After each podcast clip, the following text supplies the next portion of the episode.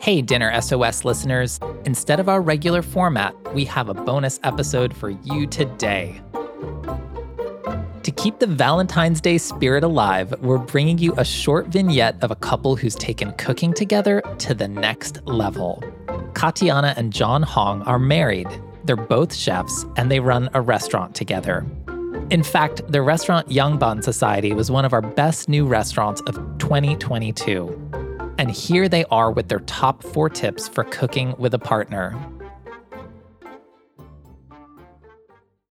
We have been cooking together since I want to say 2009, about 13 years. Yeah, that sounds right. My name's John Hong. And I'm Katianna Hong, and it's a Friday afternoon, and we are here at Yangban in the Arts District of Los Angeles. The work we do here at Yangban is really kind of focused on not only both our respective Korean American upbringings, but an expression of kind of modern Korean American food culture.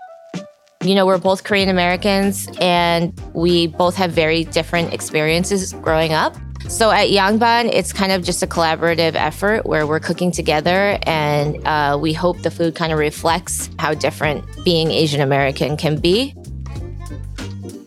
I think Yangban is fun. It's meant to be fun. It's meant to be a little loud.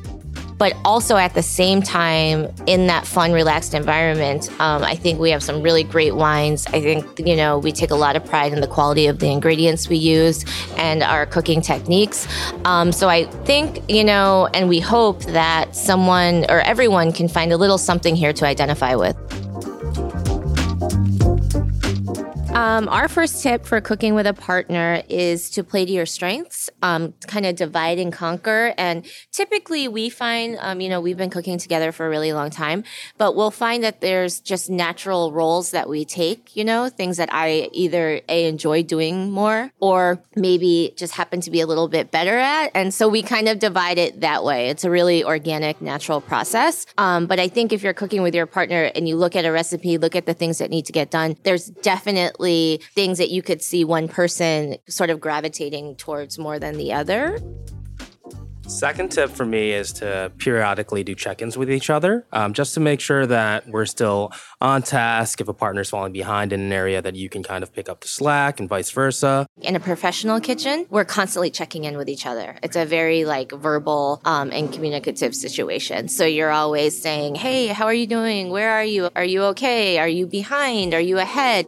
And then if you're both looking like you're in a good place and you're kind of ahead of schedule, that's kind of like a nice time where you could just like take a breather. Tip number three is to just have fun with it. I think it's taking the time together and really just enjoying the process, not over uh, overthinking things or taking things too seriously, uh, having fun. But honestly, um, through the pressures of it all, running a restaurant, having a kid, all the kind of stresses of being married and working together, I think being able to appreciate the fact that you get to spend the day together uh, doing something you love is something we really appreciate. Tip number four, I think, is uh, you know keep practicing. Um, just like with anything, it might start off a little awkward, or you might need to work on it a little bit. But cooking, yeah, the more you work at it, the more you cook together, the easier it will become, the more natural it will be. Um, and I think, yeah, it'll become more enjoyable the more that you do it. And that's it for us.